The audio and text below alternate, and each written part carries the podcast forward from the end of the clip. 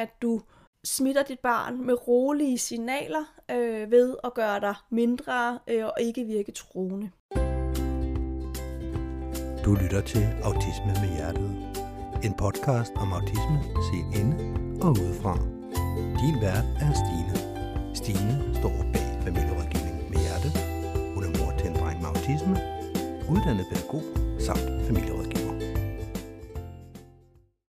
Hej og velkommen til.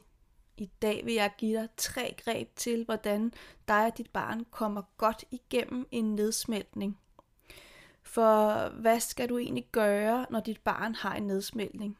Dit barn reagerer måske med at blive ude af sig selv, blive ud af reagerende, kaste med ting, råbe, skrige, true, græde. Øhm, eller måske så trækker dit barn sig fuldstændig ind i sig selv og bliver helt stille. Men hvad kan du så gøre lige her for at hjælpe dit barn bedst muligt igennem denne her nedsmeltning? Det er det, jeg giver mit bud på i dag. Og hvis jeg lyder lidt anderledes, end jeg plejer, så er det fordi, jeg er mega forkølet. Og det, øh, det håber jeg, du kan holde ud og høre på, trods alt. Hvis du er i tvivl om, hvad en nedsmeltning egentlig er, så øh, start med at lytte til episode 47, hvor jeg forklarer, hvad nedsmeltninger er. Men nu vil jeg gå i gang med at give dig de her tre greb til, øh, hvordan du kan hjælpe dit barn bedst muligt igennem en nedsmeltning. Altså når dit barn er i effekt, og nedsmeltningen er på sit højeste. Hvad kan du så gøre? Det første greb, jeg har taget med, det er, at det er super vigtigt, at du selv bevarer roen, fordi at du smitter dit barn med, hvordan du selv har det.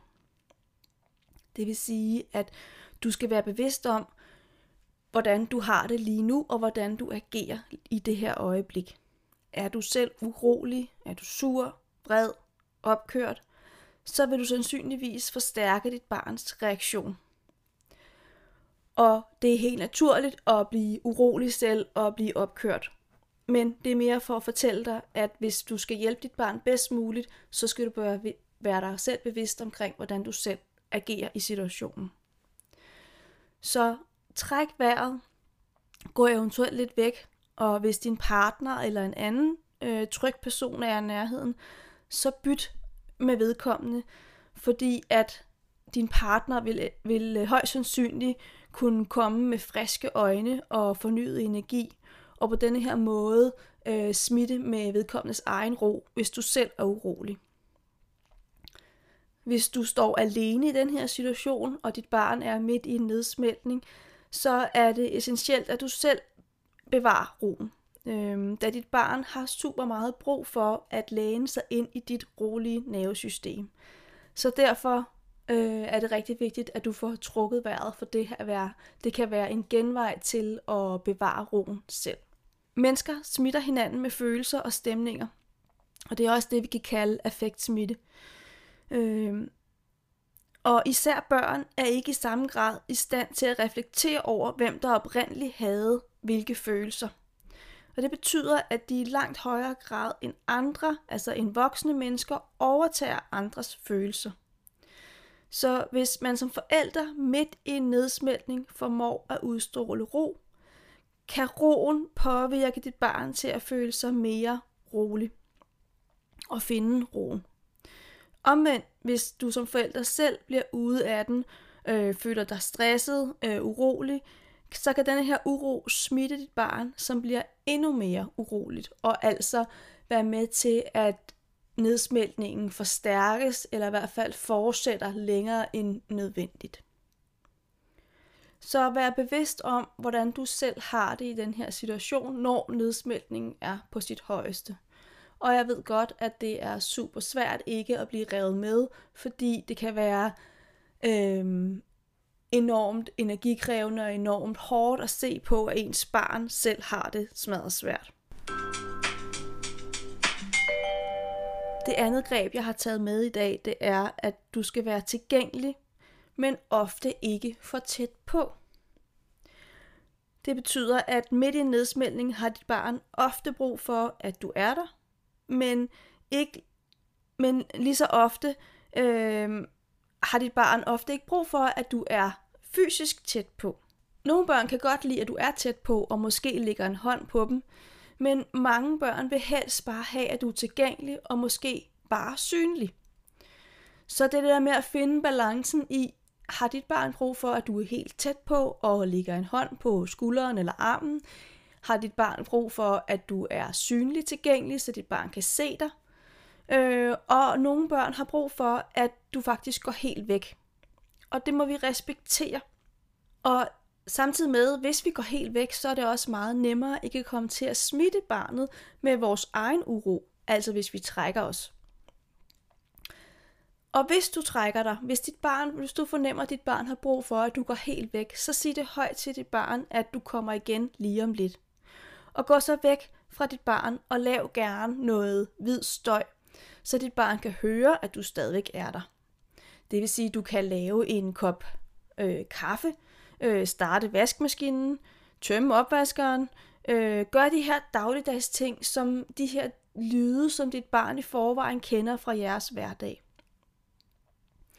Og det giver nemlig dit barn en tryghed om, at du er her, og en forvidshed om, at du stadigvæk er tilgængelig, men ikke er øh, fysisk tilgængelig og, og dermed presser dit barn. Det kan også være med, med til at berolige dig selv, det med, at du kan foretage dig noget imens.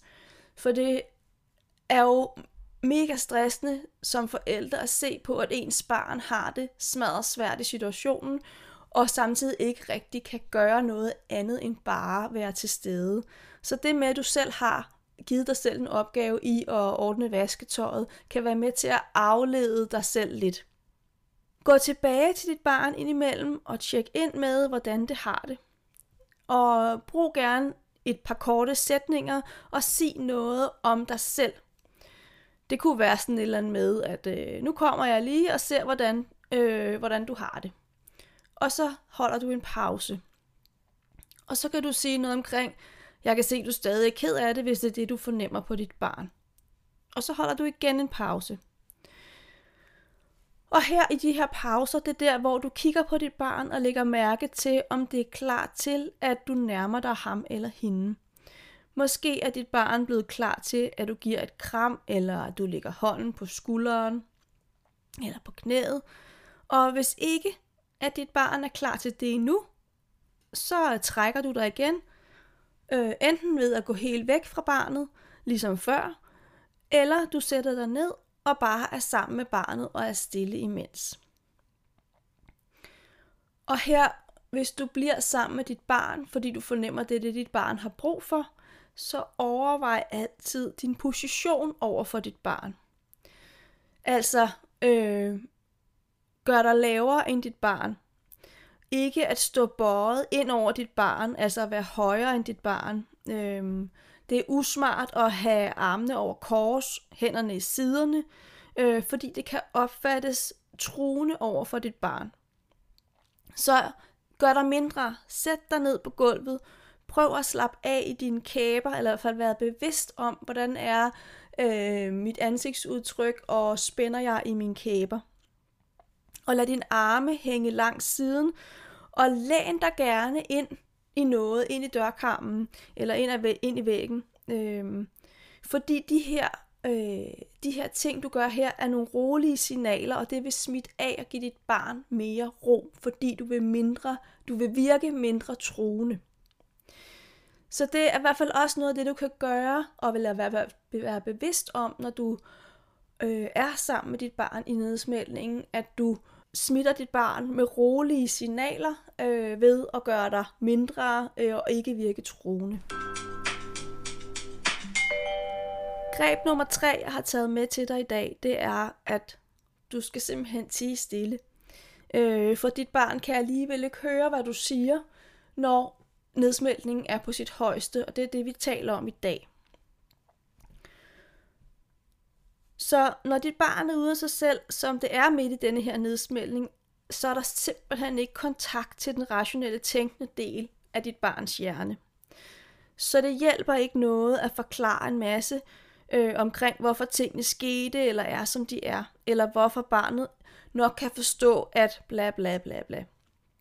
For det kan barnet ikke forstå og heller heller ikke høre i den her situation. Det har simpelthen den stik modsatte effekt, hvis vi kommer til at forklare og tale for meget i den her situation.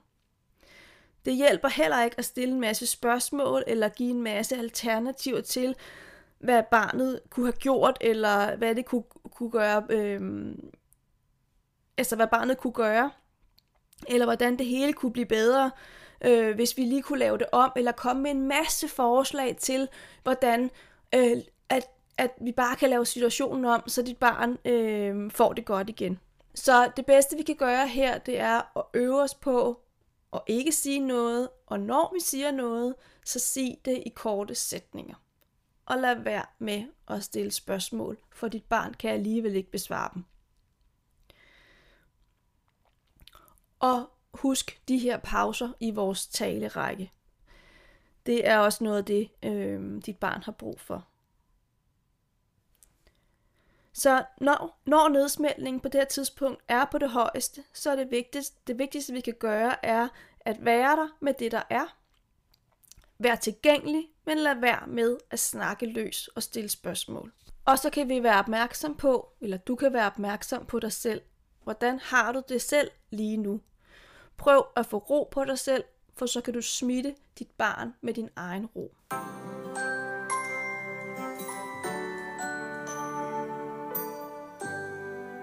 Det var det, jeg havde valgt at tage med til dig i dag i forhold til, når nedsmeltningen er på sit allerhøjeste.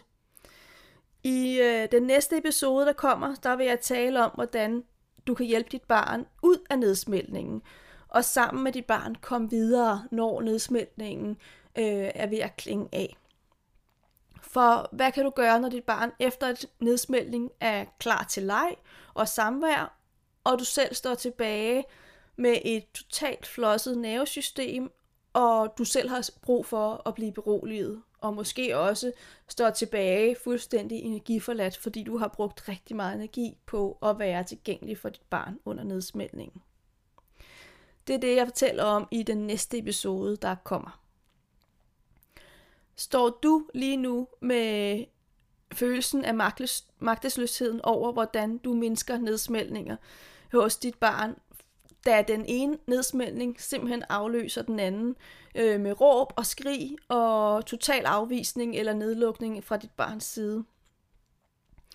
Så øh, tøv ikke med at hive fat i mig, for jeg vil rigtig gerne hjælpe dig til at og især dit barn til at få færre nedsmeltninger. Der er altid små justeringer, der kan gøres. Du gør det garanteret allerede øh, rigtig godt. Øh, men jeg ved fra mig selv, at det er meget, meget opslidende at have et barn, som nærmest går fra den ene nedsmeltning til den næste, uden at man som forælder helt kan regne ud eller finde ud af, hvordan du får mindsket de her øh, nedsmeltninger. Men det kan jeg hjælpe dig med. Så tøv ikke med at hive fat i mig, hvis du har brug for at øh, få færre nedsmeltninger hjemme hos dig. Nu skal vi have dagens citat, som handler om, hvilken betydning det har, at vi som forældre er åbne og imødekommende og fleksible i vores samvær med vores børn. Fleksible forældre giver fleksible børn. Og så er der bare tilbage at sige tak for i dag, og tak fordi du lyttede med. Hej.